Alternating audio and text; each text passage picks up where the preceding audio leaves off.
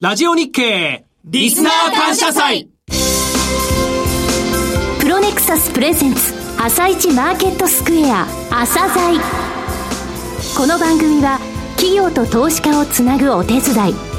プロネクサスの提供でお送りします。全国のリスナーの皆さんこんにちは。井上哲夫です。アシスタントの浜田節子ですえー、さて、今日はですね、午前9時から午後7時までの10時間にわたりまして、うん、毎年恒例のラジオ日経リスナー感謝祭をお送りしてまいります。ここからの60分間は、プロネクサスプレゼンツ朝鮮スペシャルでどうぞお楽しみください。今日の番組はですね、朝鮮の目玉、井上さんが迫る企業インタビューコーナー。はい、今日も企業2社をご紹介しますね。今日の2社はね、はい、いずれも2020年に上場した企業。はい、1社目がね、たすきさん。はい、これ10月に上場して、えー、ストップ高ストップ高で寄らず3日目にやっと寄ったっていう企業さんですよね。はい、2社目がね、リバーホールディングスさん。こちらはね、SDGs、今年のテーマですよね。はい、これに即した企業さんなんで、とっても勉強になります。はい。はい、皆様どうぞ最後までお付き合いください。番組後半では、井上さんに今年の相場を振り返りつつ、来年の相場について伺ってまいります。そうですね。もういくらでも話すんだけれども、限られた時間ですが、はい、まあ20分ぐらいお話できるかな。はい、えー、とうとう語りますんで。はい。どうぞこちらもお楽しみください。朝鮮今日の一社。朝鮮今日の一社。まず一社目ですが、証券コード2987東証マザーズ上場たすきです。それでは早速、たすきの IR インタビューをお聞きください。朝鮮スペシャル最初にご紹介する企業さんは証券コード2987東証マザーズ上場のたすきさんです。お話しいただきますのは代表取締役社長の村田浩二さんです。本日はよろしくお願いします。よろしくお願いします。えー、今年2020年10月に上場されたフレッシュな企業さんですが、すごい上場となりましたね。ありがとうございます。ストップ高寄らず、ストップ高寄らずで、上場3日目でしたね。はい。えー、値段がやっとついたというので、大きな話題となりました。えー、まずは早速ですが、えー、簡単に御社の自己紹介、えー、それから事業内容のご説明ですね。こちらお願いします。はい、当社は東京23区、駅徒歩5分以内に、えー、特化をした新築投資用 IoT レジデンスの企画開発を行っております。はい。えー、区分ではなくてですね、えー、一棟での販売を行っている会社になります。うん、2013年の8月に設立をいたしました。はい、当社の新築投資用 IoT レジデンスは、えー、主にですね、えー、相続税対策を目的として、うん、えー、富裕層の方々が、えー、主な顧客になっております。はい商品の一番の強みはですね、えー、同業他社様が価格帯としては5億円前後、うん、そういった商品企画を、えー、行っているのに対しまして、はい、当社はかなりコンパクトな、うん、えー、商品設計を行っております。1棟のレジデンスで3億円程度の、はい、えー、小規模なレジデンスを、うん、当社は作っております。はいえー、こういった20坪から40坪という小さい土地での開発をですね、えー、当社は得意と、えー、しております。はい、東京の、えー、駅地下物件による資産価値の高さ、えー、それとこの高収益をですね、はい、えー、モットーとした、うん、えー、商品構成を図っております。これあの、20坪から40坪って言いますと、確かにコンパクトですね。はい。そのため3億円ぐらいで、建てられますと、はい、いうことなんですけども、これはやっぱりあの、これぐらいのところまでにちょっと抑えたら、というふうにやっぱり初めから思われてました。そうですね。うん、あの、自己資金の少なさと、はい、あと銀行の借り入れのしやすさですね。ここが一番大きくてですね、はい大変あの購入がしやすい価格帯ということで評価いただいております。はい、建物は、あの、鉄筋コンクリート、はい、そうです。よね。はい。東京23区駅地下5分内というところで、えー、投資価値の高い、また衰えないんですよね。はい、そうですね。資産価値が。そういった物件をということですね。はい。はい、こういった競合の少ないブルーオーシャン戦略で、我々の商品性を強みに、4年間で約123件の物件、土地開発の供給を行いました。業界内のシェア拡大を図ってまいりました。うん、4年間で123件。はい。これかなりのペースですね。そうですね。おかげさまで、はいうん、順調に進捗しております。はい。あの、今言われています新築投資用 IoT レジデンスですが、はい、ここの部分こだわって御社の場合付けられてるじゃないですか。はい。この特徴っていうのはどういったものでしょうかね？はい。えー、当社の IoT レジデンスの特徴はですね、はい。えー、IoT 対応システムを標準採用しまして、うん、えー、まず一つ、えー、音声操作による、うん、えー、照明やエアコンのコントロール。はい。えー、また今度は遠隔操作、はい、外出先から、うん、これはスマートフォンと連動しまして、エアコンや照明の遠隔操作ですね、はい、こちらを可能としております。はい、またあの人感センサーがあの、ついておりますので、はい、えー、侵入者があった場合には、メールでお知らせをするとか、はいえー、そういった設備を、えー、標準装備しております。はい、また少しあの IoT とは外れますけれども、はいえー、当社のユニットバスにですね、はい、えー、テレビを標準装備しております。あらあら、はい。あの、自宅で過ごす機会がですね、あの、皆さんだいぶ多くなりましたね。うん、はい。えー、お風呂でもゆっくりくつろげると思います。はい。お風呂にテレビ？はい。ホテルですね。そうですね。そういった感じですね。これあの、外出先からスマホでね、エアコンとか照明の遠隔装置って、はい、これあの、えー、お子さんがいたりとかですね、はい、あとペット飼われてる方ってすごく嬉しい機能なんですよね。そうですね。なるほど。また当社はその他の事業として、はい、新型コロナウイルスの影響を背景に、うん、オンライン上で全ての手続きが行えるタスキーファンズ、タスキこれを行っております。はい、はい。不動産投資型クラウドファンディングとして、うん、えー、低リスクかつ安定した利回りが期待できることから、えー、大変注目が集まっております。そうなんですよね。今不動産業界の中でこのあのいわゆるファンズですよね、はい、あのいわゆる先ほど御社の場合一等買いっていうお話ございましたけれども、はい、このタスキファンズを使うとそういうことではないということですね。そうですね。当該ではないということですね。はい、小口に分けて販売を、うん、しております。えー、後ほどちょっとここの部分深掘りさせてください。はい、えー、御社ですけれども、9月決算、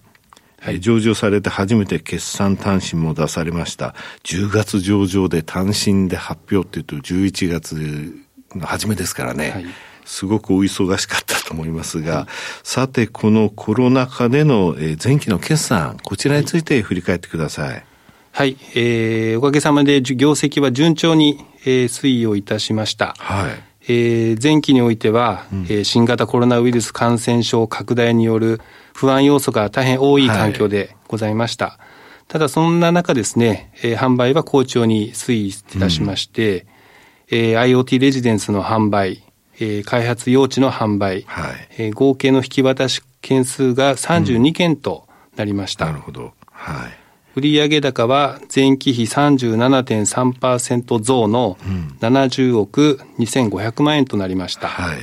同じく営業利益は前期比36.7%増益の9億5800万円。うん、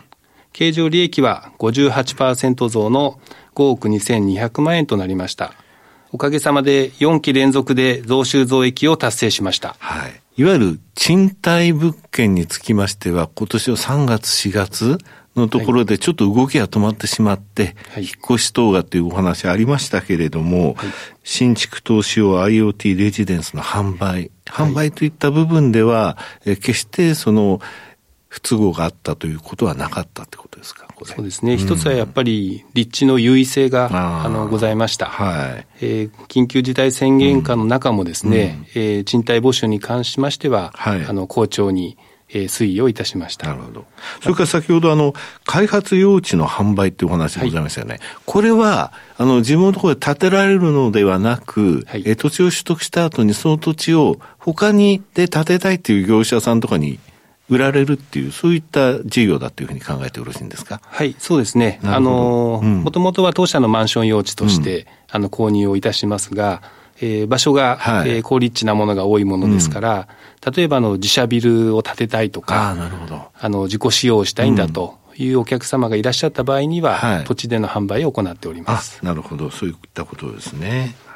えー、御社ですね、2021年9月期の業績予想も出されていますが、こちらについてもお話しください。はい、えー、2021年9月期の業績予想でございます。はい。えー、売上高で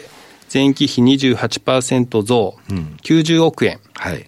営業利益が34.7%増益の7億8000万円。はい。経常利益が24.5%増の6億5000万円。うん、最終利益である当期純利益が33.1%増益の4億4000万円を見込んでおります。うん、前期に引き続き、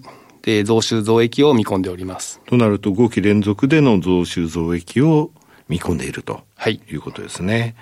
えー、先ほどのお話ありました、クラウドファンディングのところですね。不動産投資型クラウドファンディング。えこちらについてですね、ちょっともう少し詳しくお話しください。はい。えー、こちらは一口10万円から始められる、はい。えー、不動産投資型クラウドファンディング、タスキファンズと呼んでおります。タスキファンズ。はい。はい、このサービスを開始しております。はい。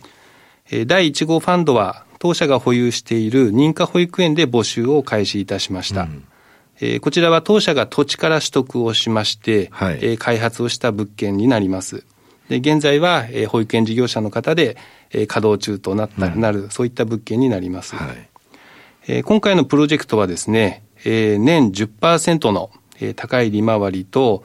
えー、認可保育園ということで、うん、えー、まあ、社会問題となっている、えー、待機児童問題ですね。この解消の一助となる、えー、社会貢献度のある、えー、プロジェクトでもございました。うん、えー、おかげさまでですね、大変多くの引き合いをいただきまして、はい、えー、広告をほぼ行っていないにもかかわらず、はい、えー、申し込み開始より約3分で募集金額に、はい、達成いたしました。はい。えー、実はの抽選方式を、はい、えー、取らせていただきましたので、うん、えー、結果としましては、その4倍の金額の申し込みが、はい、えー、ございました、うん、えー、大変ありがたいことです。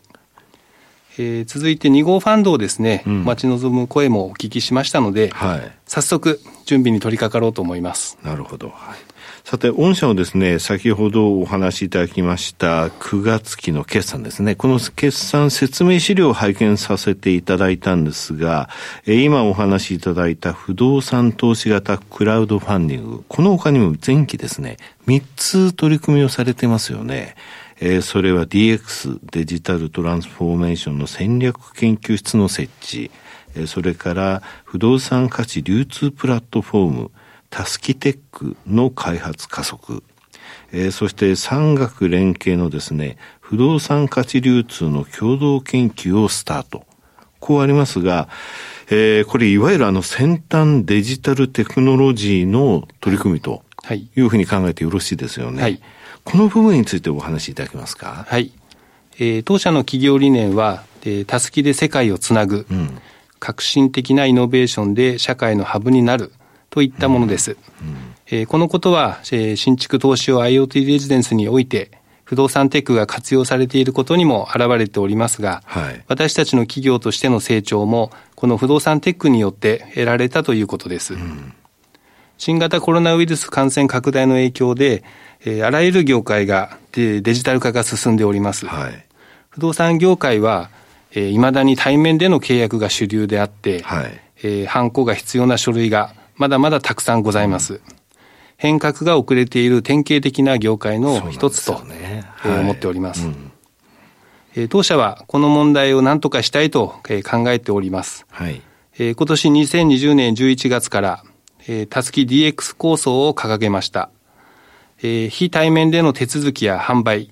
現地に行くよりも VR 動画による内見の仕組みを作ることで、うんこの社会情勢に合った課題解決を目指しております。はい。えー、不動産業界のデジタル化が遅れている理由の一つが、うん、えー、全国約35万社の不動産業者のうち、えー、86%は従業員数がたった4名以下の小規模な事業者であるということです。うん、はい。これでは大規模なシステム開発やテクノロジーへの投資を自社で行うことは大変困難と言えます。はい。また、タスキ DX 構想のもと、当社とえー、国立大学法人、電気通信大学、うん、えー、関西 AI 株式会社と3社共同で、えー、最先端テクノロジー活用による、えー、不動産価値流通の研究を開始いたしました。先ほどのあの、不動産会社、えー、従業員4名以下が86%。はい。で、こういったところに使ってもらえるようなプラットフォームになるえそういったものを御社としては手掛けていきたいということですね。はい、おっしゃる通りです。なるほど。はい。えー、当社は AI や VR といった先端テクノロジーを活用することによって、うん、えー、不動産業界の旧体以前の環境を変革することを目指しております。業界の課題が大きいほど、ステークホルダーへの貢献度もまた大きいと考えております。はい、このことから、電気通信大学の副学長を務める坂本教授に技術顧問として参画いただき、うん、えー、産学連携で共同研究をスタートいたしました。はいえー、不動産の価格や設計情報がマップ上でわかるようになるタスキテックを開発しております。えー、いつでもどこでもオンラインで正確な情報が取得できるプラットフォームの構築を目指しております。また、共同研究では、スマートシティにおける VR 活用も行っており、実際に現地に行かずとも、VR 動画で詳細な内見ができることや、うん、クラウド上で IoT 設備マニュアルが閲覧できる、うん、そんなサービスも予定しております。はい、さて、今後の方針ですね、戦略、こちらについてお話しください。はい、えー、今後の基本方針としては4つを挙げております。うん、不動産価値流通のデジタル化を推進するタスキテックの開発加速。はい、2つ目、えー、不動産クラウドファンディングプラットフォームの外販展開。なるほど。はい。3つ目が IoT レジデンスのシェア拡大。うんそしてそれが不動産業界全体の DX 化へとつながるというふうに考えております。AI、クラウドなどテクノロジーの活用によって顧客のニーズに対応したサービスを作り続け、持続的な成長を続けてまいります。うん、この領域に経営資源を集中することによって、まずは不動産価値流通プラットフォームの創出に邁進したいと考えております。はい、地図上で建物のプランや価格が自動生成されるタスキテック。こちらはまず社内の業務効率化を図ります。はいその上で B2B や B2C 向けにスピーディーに外部販売を目指していきます。弊社では主力事業である IoT レジデンスに加えて、クラウドファンディング事業、タスキファンズ、不動産価値流通プラットフォームのタスキテックを展開することで、反則販売、契約の際の非対面化を進めております。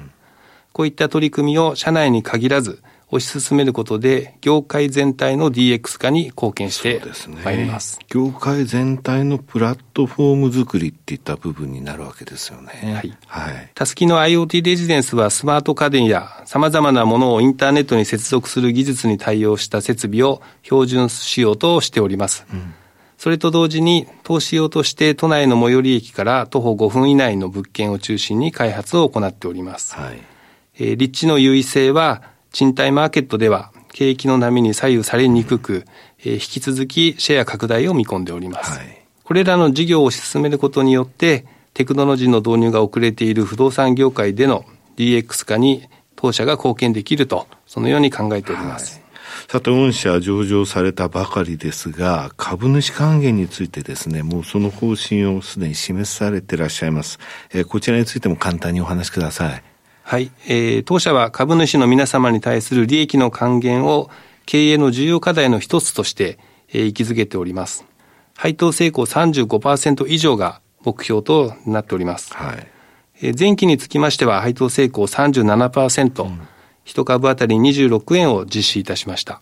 え今期におきましては30円の予定をしております。はい、このように安定的な配当を継続することを基本方針とします。はい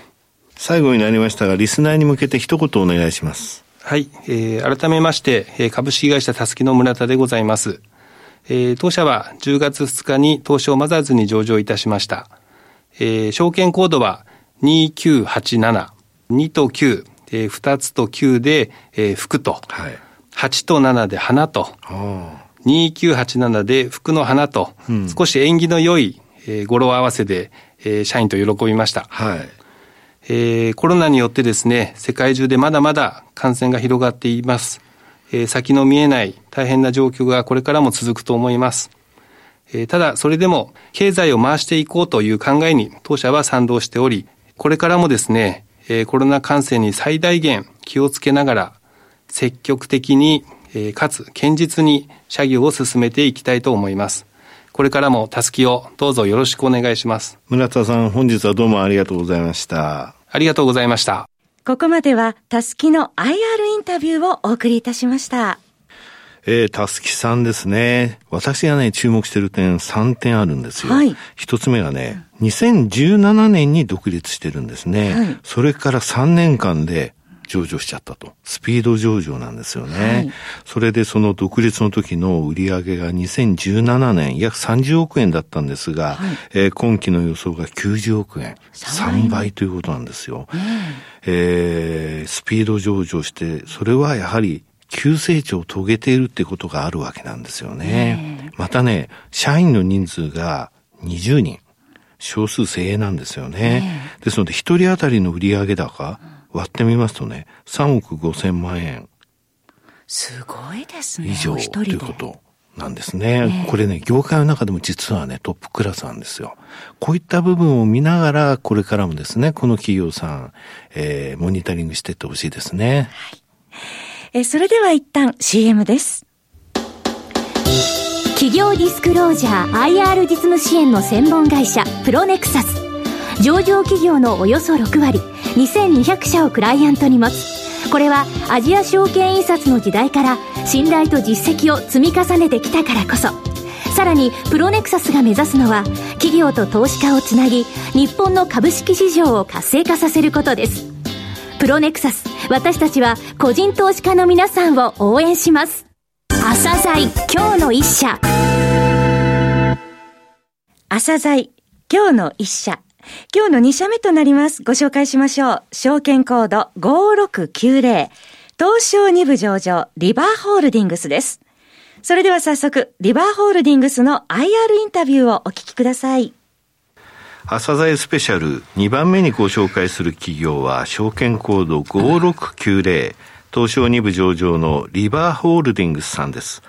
お話しいただきますのは代表取締役社長執行役員の松岡直人さんです。本日はよろしくお願いします。よろしくお願いいたします。えー、上場今年2020年3月でした、えー、東証の業種分類は鉄鋼ですね。はい、そうです。えー、こちらに属する企業さんです。えー、まずは会社の遠隔とですね、それから事業内容、こちらについてお話しください。えー、私どもリバーグループの母体はですね、はい、今グループの中核会社でございます、株式会社スートクという会社がございますが、はい、そちらが母体となっておりまして、うんえー、株式会社スートクはですね、1904年ですから、明治37年に創業して、今年116年を迎えることになっております。はいえー、株式会社スートクはあ1990年代までは金属資源リサイクルを中心に事業展開してまいりましたが、はい、あ2000年の循環型社会形成基本法の制定に伴いまして個別リサイクル法が順次制定されました、はい、これは具体的にはですね、うん、えー、家電であれば家電リサイクル、はい、それから自動車であれば自動車リサイクル。こういったものに乗っかってですね、はい、処理をしていくという個別リサイクル法が制定されました。はい従いまして、株式会社スートクとしましては、それぞれの分野、例えば自動車、あるいは家電に強い企業を買収し、事業領域の拡大を図ってまいりました。なるほど。具体的にはですね、はい、自動車に強いメタルリサイクルという子会社を2001年に買収し、うんはい、また家電リサイクルに強い中田屋グループというものを2003年に買収し、はい、グループが8社になったところで2007年に今のリバーホールディングの前身でございますいます、スズトクホールディングというものを設立して、現在に至っているということでございます。それから当社の事業内でございますが、えー、報告セグメントといたしましては、資源リサイクル事業の単一セグメントでございます。はいえー、主要な事業といたしましては、あ金属リサイクル事業、うん、自動車リサイクル事業、産業廃棄物処理事業、家電リサイクル事業、はい、そしてその他事業、5事業を展開しております。はい、今、あの、5つの事業を挙げられましたが、初めにご紹介された金属リサイクル事業、自動車リサイクル事業ですね。この2つについて、えー、ちょっと教えていただけますか？はい、えー、まず、金属リサイクル事業でございますが、これはすべての子会社で行っております、鉄スクラップ及び非鉄金属スクラップを扱うグループの主力事業でございます。はい、具体的には、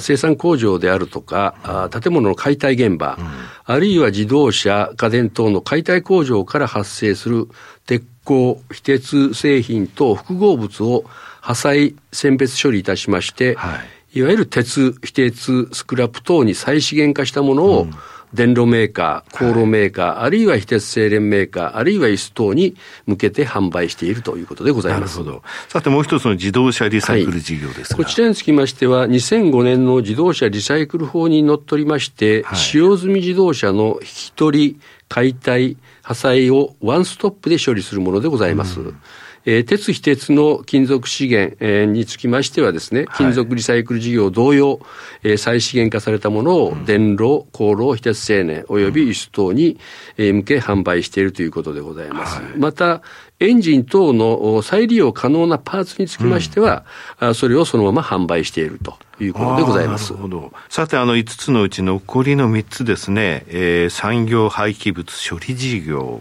それから家電リサイクル事業、その他の事業、この3つについてもご紹介ください。はい。まず最初の産業廃棄物処理事業でございますが、はい、具体的にはオフィス重機であったり、うん、使用済みの電子機器、あるいは自動販売機など、うん、どちらかというと金属リッチな廃棄物ですね。こういったものをですね、えー、大型シュレッダーという破砕機でよってですね、破砕、選別いたしまして、鉄非鉄を再資源化して、航路、電炉、えー、非鉄製錬メーカーさん等に販売しているとい。う事業でございます。はいうん、また、この産業廃物処理事業というのは、廃棄物を受け入れる際に、はい、この処理量を受け取るというビジネスネスモデルでございます。うん、家電リサイクル事業につきましては、2001年に家電リサイクル法というものが施行されまして、はい、家電4品目、いわゆる冷蔵庫、うん、テレビ、エアコン、洗濯機、この4品目については家電リサイクル法で処理をすべきと、こういう形でリサイクル法ではなっております。すねうん。はい、私どもは家電管理会社から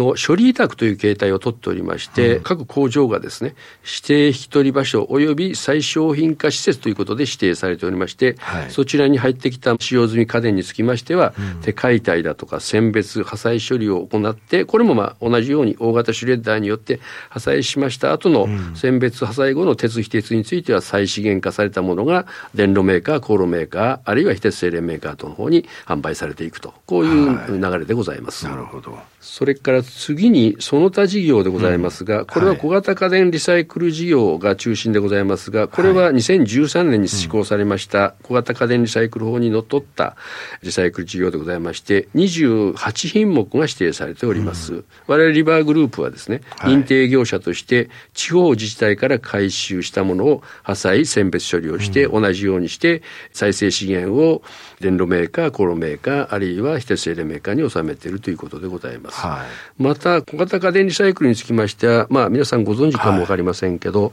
東京オリンピック・パラリンピックのメダルについては約5000個ありますけど、ね、これはすべてこの小型家電から作るとい。うプロジェクトがございまして、私どもは幹事会社として回収協力をさせていただいたということでございます。幹事会社だということなんですね。それからもう一つのその他事業としては、エコソリューション事業というのがございまして、これは全国の排出事業者と処理事業者を結びつける仲介処理事業でございまして、はい、いわゆるマッチングビジネスでございまして、はい、私どもは全国にマリソルネットワークと称しまして、うん、この処理事業者を約100社登録させて、マッチングビジネスを行っているということでございます。マッチングビジネスですね。シェアみたいなものって教えていただけます、はい、えー、まず、主力事業の金属リサイクル事業でございますが、まあ、関東、最大市場の関東での鉄スクラップの取扱数量のシェアは、えー、8%程度であります。ですから全国で見ますと、大体3%程度でございます。それから自動車リサイクルにつきましてはですね、うん、昨年度全国で処理された廃自動車というものは320万台ございます。はいはい、当社グループでは27万台処理しておりますので、はい、えー、このシェアは全国で8%程度と。8%? はい。はい。それから家電の方でございますが、うん、家電リサイクルに基づく処理台数というのは、えー、全国で1400万台処理されております。私どもは130万台処理しましたので、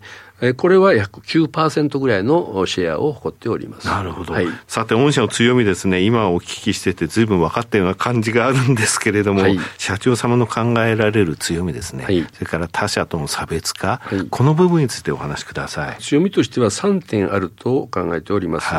まず1点目でございますが、うん、私どもは廃棄物の最大市場である関東でですね、うん、20箇所近い拠点展開をしております。い。わゆる排出元と、いわゆる電炉メーカーさん等の出荷先とが非常に近接しておりますので、はい、はい、えー、輸送コストの最小化が図れているということがまずあります。ありますね。はい。それから、うん、まああ、関東にあるということは、入荷と出荷の滞留時間が短いということでございます。はい、従いまして、私ども大体在庫期間としては最小の3、4日、はい、いわゆる入荷から製品として出荷していくまで3、4日で処理をしているということでございますから、うん、いわゆる鉄スクラップというのは市況品種だとよくやりますけど、はいはい、市況の例えば下落リスクなんかを回避ができているということでございます。うん。はい、それから2点目がですね、うん、家電自動車と先ほど来お話してますように、はい、破砕するには大型のシュレッダーが必要でございます。はい、えー、私どもは、まあ、1000馬力以上の大型シュレッダーを6機保有しておりまして、はい、今これ関東では30機稼働してますが、私どもはそのうち6機稼働させていると。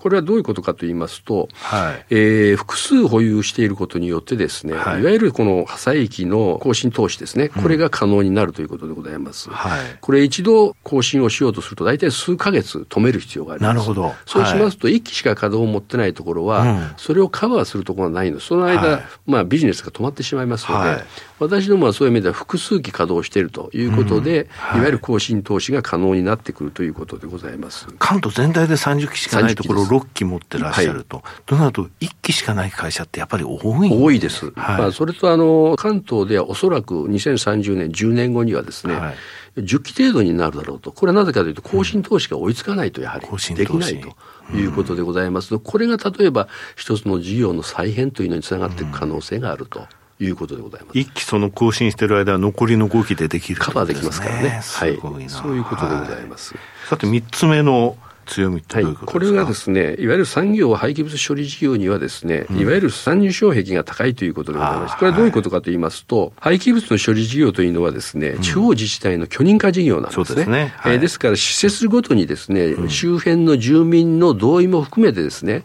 えー、許認可を取る必要があるということでございますので、はい、非常に時間がかかるということを言われております。厳しいんです、ね、まあ、そういう許認可を取るという参入障壁が非常に高いものがございますので、これは私どもはもう強みの一つとのように考えております、うん、あのずっと今、事業の内容をですね、はい、お聞きしてきて、これ、まさしく ESG、はい、SDGs、はい、そういった部分に深く関わっていると思いますが、はい、この点、えー、社長、どう考えられます、はい、SDGs の理念であります、持続可能な社会のためにはですね、はい。うん、えー、循環型社会の形成が必要だと認識しております。うんはい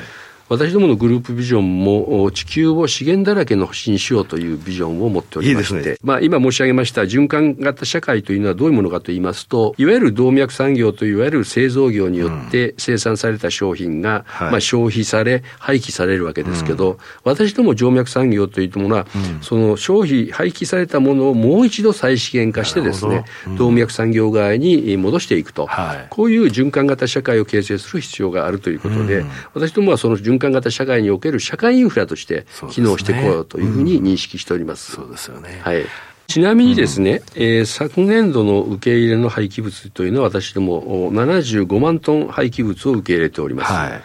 そしてその廃棄物からですね、再生資源として動脈側に還元したのが60万トン。ですから還元率、リサイクル率としては80%を還元しているということでございますので、ね、まさに地球を資源だらけの星にしようというビジョンのためにはですね、100%リサイクルしていきたいということで、そういったものに対して設備投資、技術開発をしていっているということでございます。はいはい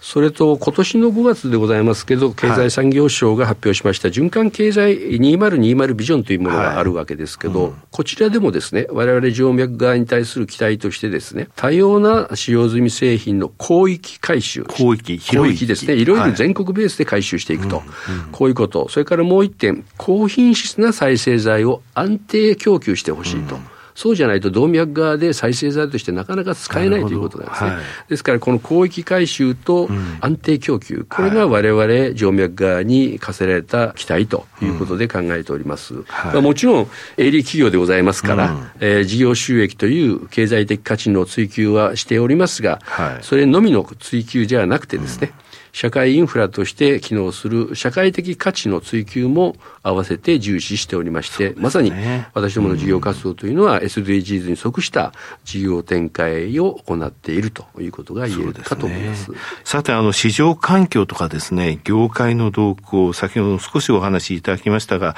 どうお考えなのか、そしてその中で、はい、御社の成長戦略ですね、はい、えー、どういうふうにお考えなのかお話しください。えー、まず市場環境の変化ということで2点挙げたいと思います。はい、1点目は、従来中国はですね、うん、経済発展のために資源重視政策を取っておりました。そ、ねうん、それで2000年以降ですね、この20年間というものはですね、日本は大量にですね、いわゆる雑品スクラップだとかハイプラと言われるものをですね、中国に輸出していきました。はい、で中国ではそれらを分解してですね、資源を取り出してたということでございますが、その過程においてはどうしてもゴミだとかダストが出るわけですね。はい、こういったものの処理、処分にですね、非常に環境汚染が、まあ、見られたということで、昨今は中国はですね、非常に環境政策を重視し始めています。はい、そういった意味でですね、えー、日本から2000年代以降ですね、大量に輸出されてました雑品スクラップハイプラというものが2017年、18年にかけてですね、輸入禁止、まあ、日本から言うとですね、うん、今まで大量に処分ができていた中国が取らなくなったわけですね。うんはい、そういったもので、どうしても国内管理をせざるを得なくなったということでございます。うんはい、そうすると何が起こりますかと言いますと、日本でもやはり当然それを処理していくには、大型のシュレッダーがいるということですね。はい、それから処理過程でやはり一部のダストというかゴミが出ますので、これらは本来最終処分場で処分するわけですけど、この最終処分場というのも日本の方は逼迫問題がございまして、はい、今全国では14、5年、関東の周辺では4、5年しかないと言われています。はい、それはどういうことかというと、我々自身がですね、そういう、えー、ゴミを出さなくする、いわゆる選別技術を高めることによって、ダストが出る量を減らしていくと、はい、こういうことが我々に求められているという。こと、まあ、我々のビジネスチャンスにしていきたいと、このように考えております。でもう一点のえー、市場環境の変化という意味ではですね、はい、えー、昨今言われてます温暖化ガス問題でございます。うん、まあ、先般、日本政府もですね、2050年の温暖化ガス排出量実質ゼロと、いわゆるカーボンニュートラルですね。はい、すね。これを宣言いたしましたが、うん、これは何かとどういう影響が我々にあるかと言いますと、うんまあ、ご存知のように鉄を作る場合、航路製法と電路製法というものがあるわけですけど、はい。うん、一般的にはですね、航路製法に比べて電路製の方が CO2 の排出が4分の1と言われております。鉄鉱石から作るわけじゃなく、鉄スクラップの方から作っていくわけです、ね。はい、ですから、電路製法がこれから世界的にやはり増えていくだろうということで、当然それは鉄スクラップの需要が増えてくるだろうということと、もう一つ中国もですね、いわゆる先ほどちょっと申し上げました高品質の鉄スクラップについては輸入再開の動きが今ございます。はい。ですからそういう面で世界および国内、中国、うん、こういったところでですねこの鉄スクラップの需要がまあ将来的にまあ増えてくるだろうなるほど。こういった事業変化を見込んでおります、うん、これらは事業環境ですね。そうですね。でこういったものに対して、じゃあ我々成長戦略としてどう位置づけているかといいますと、えー、まず1点目は大型シュレッダーのですね、はい、先ほど特有利性を生かしてですね、うん、これらの新設更新投資を積極的にやっていくことによってですね、はい。うん、破砕選別技術の強化をしてスクラップの高品質化につなげていきたい。うん同時にですね、はい、先ほど言いましたようにダストの減用、いわゆる量を減らすことと、うん、まだダストの中には相当有効な資源が入ってますので、それをさらに選別する技術を高めていきたいと。うん、こういうことでダストの量を減らすと同時に再資源化を図っていきたい。はい、こういうことを1点目の成長戦略に挙げております。うん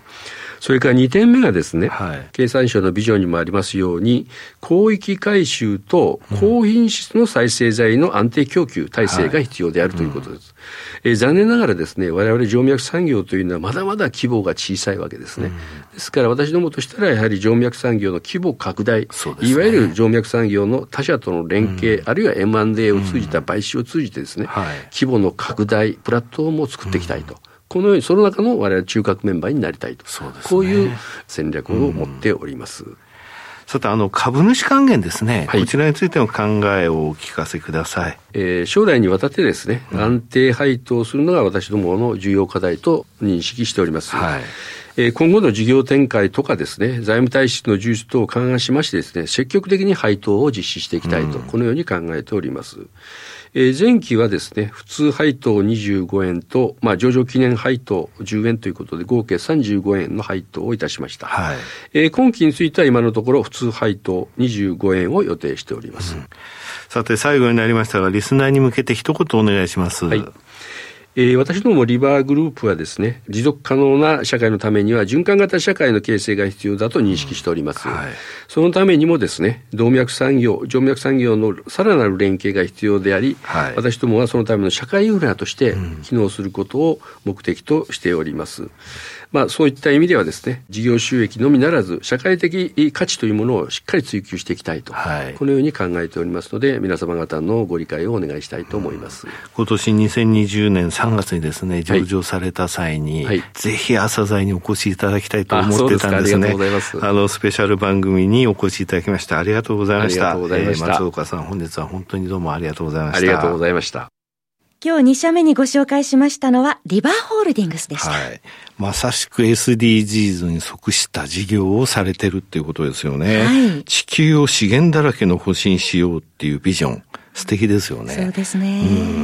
ん。動脈側、静脈側って言われました。循環型社会を作るためには、メーカーなどの動脈型の企業、それに加えて、それを再生する、つまり静脈側の規模も同じにならなきゃいけないと。いうことなんですよね。動脈産業から渡されたものをどれぐらいリサイクルできてるかっていうと、今現在80%。はい、これを100%に近づけるために、静脈側全部がもっと大きくならなきゃいけないっていうお話。そのための M&A なんだっていうお話。非常に、えー、共感しましたね。ねはい。えー、リバーホールディングスについてでした。この後は井上さんにストラテジー伺ってまいります。井上哲夫、今日のストラテジー。この時間はスプリングキャピタルチーフアナリストの井上哲夫さんに今年を振り返りつつ2021年相場の展望を伺ってまいりたいと思います。はい、改めまして井上さんよろしくお願いします。よろしくお願いします。井上さん、今年はコロナ禍の1年ということになりましたけれども、とね。日本のね、マーケットも振り返ると2月3月急落しましたが、はいはい、その後4月から8月にかけて半島となって、そして11月には再度高値を伺う展開となりましたね。そうですよね。あの、2月の24日、僕メールマガジンで本心っていうふうに言ったのね。本心があると余震があるでしょ。うん、2月24日にアメリカマーケット初めてちょっと崩れちゃったんですよね。はい、そこから3月の初めってとんでもない状況になったんですけれども、え立ち直ったと。で、えー、最近のやっぱり大きなショックっていうとリーマンショック？はい、それから上海ショックだと思うんですけれども、えー、リーマンショック2008年9月、上海ショックは2015年8月。いずれもね、指数って落ちてから戻ってもう一回落ちてるんだよね。はい。ね、どれぐらいで最安値取ったかっていうと、半年後なのよ。半年かかってたんです、ねうん、そうそう。だから今回も本当は、この9月とかにもう一回下がってもよかったっていうか、今までのパターンだとそういうことをするんだけれども、そうはならなかったっていう部分ですよね。結構あの二番底来るんじゃないかと思われてた方多かったみたいですよね。ねうん。ただそうならなかったのはやっぱりいくつかも理由がありましてね。はい、一つはね、やっぱりアメリカでコロナパッケージっていうあの経済対策、これやっぱり大きかったと思うんだよね。はい、日本でも財政出動が行われて、うん、結果的にアメリカも日本もね、統計取ってから倒産件数って2番目に低かったんだよね。そうなんですか？うん。まあ来年になったらどうなるかわからないっていうのはあるけれども、えー、何があっても金融不安っていうものは起こさせないぞっていうのと、個人家計部門についても十分に配慮した施策をアメリカが打った。日本についてもできるだけのことをしたっていうものがやっぱり支えたと思うんですよね。はい、金融についても FOMC が強烈なメッセージをやっぱり送ってきたってことだと思うね。はい。で、12月、えー、FOMC。でもこれが随分長期化するよと。そして数値的に雇用とか、それからインフレ、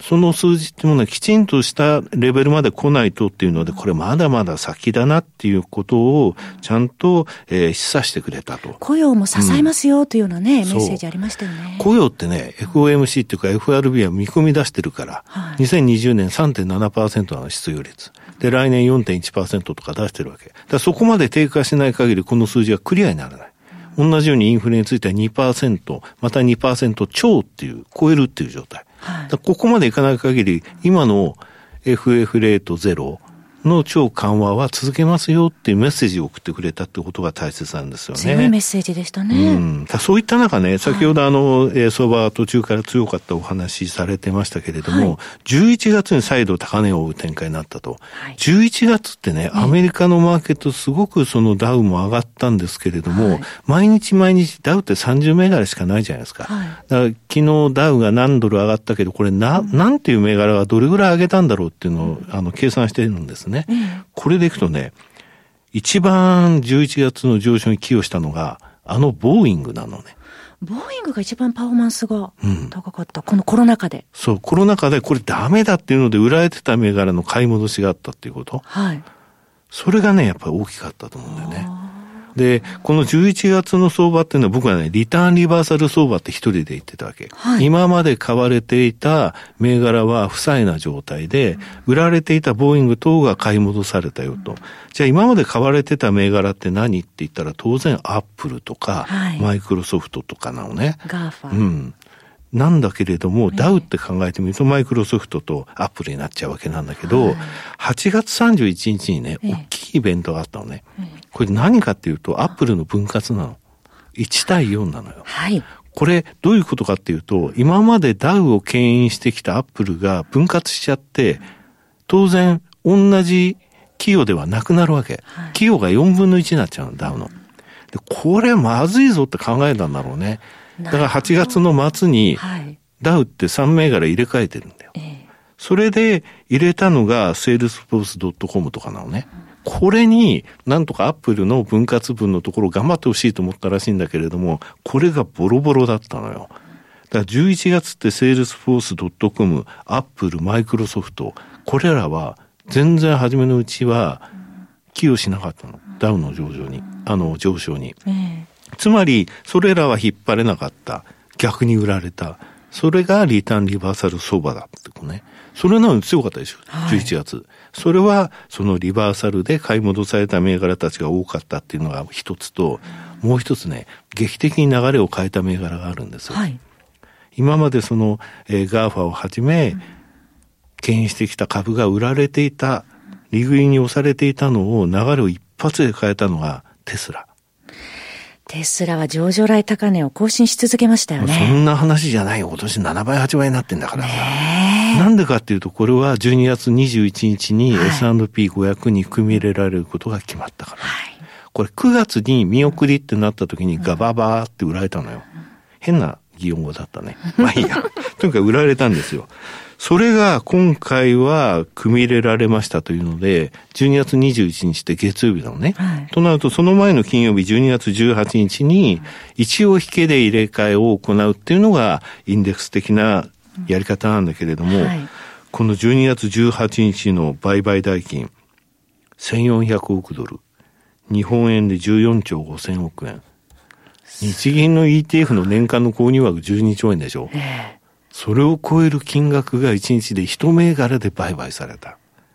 すごいでしょ？これ記録なの、ね、ですね。で、こういうことが起きるって分かってるんで、はい、それまでの間にその SP500 に組み入れられるっていう決まってから、テスラ祭りが第一幕が行われたわけよ。はい、それが続いてったんで、このニュースが出てから、その前に売られてた GAFA を含め、ハイテク株等も、それに乗って元気になっていった。いうのに、11月の相場っていうのは不思議だよね。リターンリバーサルで始まって、後半最後の方は、両方とも元気になってって、そして12月急落って言われてたけど、急落しなかったのも、こういった銘柄が元気だったからってことなんですよね。そうすると、来年にどうつながっていきますか？このテスラはね、実はね、さっき第1幕って言ったでしょ、はい、第2幕っていう部分も出てくる可能性あると思ってるのね。ただね、しばらくはね、テスラをね、出来高見てほしいの。出来高うん。12月18日2億2000万株もできたわけよ。はい。で、12月の21日以降、5800万株、5200万株、3300万株。ちょっと減ってきてますね。もちろん。だってもうこれから組み入れられるわけじゃないからさ。うんはい、これがね、今市場のやっぱり体温計みたいなもんだと思うんだよね。うん、市場の体温計っていうのはテスラの,、えー、の売買高、出来高だというふうに思ってるのよね。はい、チェックしておきたいと思います。うん、それでね、来年のテーマっていうところでいくと、はい、まず一番初めにいくと、もう直近のところなんだけ？ど、1月の5日。はい。1月の5日にジョージア州でね、ええ、あの連邦の上院の決選投票が行われるんですよ。はい、で、去年あの民主党、共和党でまあ大統領選挙、上院選挙、下院選挙行われたんだけども、民主党青じゃない、はい、だからブルーウェーブって言われたのね。はい、で、トリプルウェーブになるんじゃ、あ、トリプルブルーになるんじゃないかって言われて、蓋開けてみたら、上院だけは共和党は50、民主党が48っていう状況になってるんだけども、あとの2っていうのは1月5日のジョージア州で決まるっていうことなんですよ。あこれで議員数確保される、ね、そうそう。これ通常決選投票って、通常で決選って何って感じなんだけど、通常決選投票っていうのと、特別決選投票って2つあって、それぞれ候補者出てるのね。で、これは本当に肉薄してる状況なのね。だ今現在ねじれの状況なんだけど、はい、これ両方とも共和党が敗れて民主党が取ると、50対50でイーブンになるのね。はいで、議長が民主党ですよと。となると、トリプルブルーになるってことなの。で、トリプルブルーになったら非常に政策を進めやすいでしょうっていうふうに言われてたのが、大統領選前だったわけね。じゃあ今ねじれの状態で株価はどうだったかっていうと、決してよく弱くはないと。ですので、これあの、えー、トリプルブルーが達成されたらプラス、はい、ただし、これがねじれの状態が続いても、決してそんなに、あの、悲観的な材料ではないというふうには思ってるんですよね。ただね、 GAFA をはじめ、いわゆるそのハイテク企業については民主党ってもう去年の10月、あ今年の10月の段階、はい、でもあの下院で結構、えー、案を出してるのね。まあ解体じゃないけれどもさ、えー、かなりその独占的なところに対して抑止力のある施策を打ってくる可能性があるので、はい、ハイテク株がじゃあこのままずっと、えー、強いかっていうと来年についてもっていうと今年みたいなナスダックと S&P500、うん、ナスダックとダウの乖離は生まれないというふうに思ってるんだよね。はいで、ここでね、一つ、あの、言いたいのは先ほど言いましたテスラ。ええ、テスラのところなんだけど、これ第2幕っていうふうに言いましたけれど、はい、第1幕、第2幕。これテスラってね、一つ特徴的なことがあって、はい、これ万年空売り株なんですよ。そうなんですか、うん、これね、あの、毎月毎月のその月末の、えー、数字を追ってるんですけれども、えー、11月末時点、4649万株の空売りがあって、これ発行済み株式、株式で言うとね、6.1%。発行済みの6%は空売りされてこれ買い戻さなきゃいけないそうですね。でね、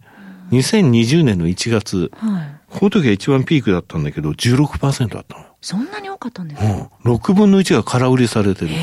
なんて嫌われてる銘柄って感じしちゃうんだけども、上がってきたからヘッジしてるってのもあるだろうけども、空売りしてるからには買い戻さなきゃいけないわけで、テスラのその、あの、一気に指数に入っても崩れない。まあもちろん指数入れて入ってからはちょっとマイナス基調なんだけれども、その理由っていうのはこの第2幕は空売り銘柄としての買い戻し圧力っていうのはあるわよっていうことなんですよね。買い戻し期待。うん。これが二つ目ね。はい、それからね、あとね、二つ挙げたいんですが、一つはね、ソフトバンクグループ9984、はい、この動きなのね、うん、これね、2020年の強い相場の時の背景にもなったんだけど、夏にここはオプション使って随分やっとるぞという話があったのね。はい、で、これ、11月9日に、えー、決算説明会四半期のね、えー、した時に孫正義会長兼社長がね、資産運用子会社を通じて保有する株式の時価の1%程度、つまり4000億円程度のオプションを貼っただけであれだけ騒がれて、うん、えー、感慨深いって言ったのね。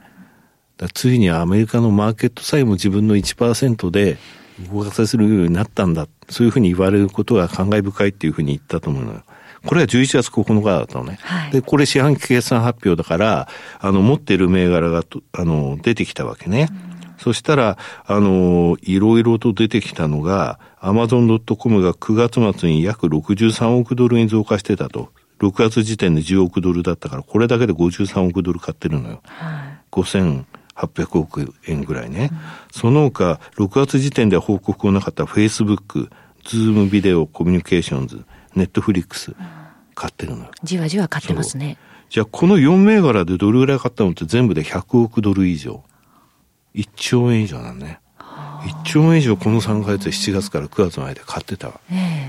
それで、うわ、すごいなと思ったら、11月9日よ、これが。はい、で、11月の17日、つまり8日後に、ニューヨークタイムズ主催のオンライン討論会で、新型コロナウイルス感染拡大に伴い、最悪の事態に備えるため、手元資金を増やすと。そのため保有資産を400億ドル売る予定だったけど、これを800億ドルにするって言った。この8日間の間に何があったのってことでしょ。これもっと大きな話題になってよかったと思うんだよね。だから、それまでその、あの、感慨深いって言ってたのが、この8日間の間に何があったのか。この8日間って、イギリスとかアメリカとかヨーロッパでそのワクチンを接種するぞと、そのタイミングに入ってきたぞって言って、マーケットがものすごい明るい時だったの。えまさか今回の変異種を知ってたわけじゃないでしょうけれども、最悪の事態ってここで急にね、コンサバティブな見方をするようになってきたっていうところなんですよね。と逆のようなね。うんだこれがどういうふうになっていくかっていうのを本当にまたハイテク株売りを継続するのかっていうのは一つ見なきゃいけないところだと思うのね。はい、それから国内で言うと、最後のこれ材料になるんですけれども、はい、最低の売り算の買い戻し、つまり買い障害っていうものと、はい、外国人が積み上げてきた先物の売り物の買い戻し、この二つがね、やっぱりね、今年マーケットを、えー、押し上げたと思うのね。先物がこれからも買い戻されるかどうかっていうのは一つの鍵。それから最低も最低の買い算じゃなくて売り算。こんなの見てるの僕ぐらいなんだけどね。最低の売り算っていうのはこれメールマガジンでも書いてるけど、5月22日2兆5707億円あって、東証の一部の時価総額の0.46%、200分の1ぐらいが最低の売り算でしたと。これは現物って先物を買ってるって言うんだけども、これは必ずその解消の買いっていうものでポジション落としていかなきゃいけない。はいで、今までだってね、過去最大がパーセンテージでいくと0.2%超を超えたのはもう数回しかなかった。2期間しかない。今回入れてね。その0.2%どころか0.46%でしょ、う、この2兆6000億ぐらいあった5月の22日時点で最低の売り算っていうものが減っていった。1兆8000億円ぐらいなの、今。つまり1兆2000億円ぐらいは買い戻されたと。外国人の先物買い戻しが2兆5000億。それから最低の解消外が1兆2000億。この3兆7000億円が、え結果的に5月の中旬以降、粛々と指数の上昇に寄与してくれたっていうことなのね。あと、じゃあどれぐらい余力があるかっていうことなんですが、はい、先物の売りまだまだあるんですけれども、えー、半分として1兆4000億円かな。えー、この先物の外国人の売りなんですが、まだね、僕の資産で4兆4千億円ぐらいあるんですよ。はい。半分買い戻してくれたとしたら2兆2千億円あるのね。そうすると今年の2兆5千億円と同じぐらいのペースになる。ええ。そして最低、これについてはもうゼロまでいずれかのタイミングでいかなきゃいけないから、うんこちらについてはまだ1兆4000億円あるから、合わせて3兆6000億円。だから今年と同じぐらいの需給的な買い戻し要因というものは、ファクターとしてはちゃんと準備されてるよっていうことなんですよね。2021年どうなのっていうのコロナ、えー、ウィズコロナなのか、アフターコロナなのか、まだわからないけれども、えー、そのバリエーションを見ることになると思う。そのまでの間については、こういう需給要因があるので、はい、それほど悲観的にならなくてもいいかなというふうに思う。ね。はい、うん、井上さんのお話を伺ってちょっと安心した、はい、えー、2020年です、はいえー。ここまでは井上さんにストラテジーを伺ってまいりました。さて、番組もそろそろお別れのお時間となりました。そうですね。もう来年58歳になるよ、私も。ええー、10年やってくるとそういったもんなんだね。うん 感慨深い。笑いすぎ。すいません。いや、まだまだですよ。これからもね、井上さん、授業の鬼として、私たちにぜひストラテジーを教えてください。はい、今日のリスナー感謝祭では、プレゼント企画も実施中です。リスナー感謝祭特設ホームページをぜひご覧ください。ここまでのお相手は、井上哲夫と、浜田節子でお送りしました。それでは皆さん引き続き、リスナー感謝祭でお楽しみください。朝鮮この番組は、企業と投資家をつなぐお手伝い、プロネクサスの提供でお送りしました。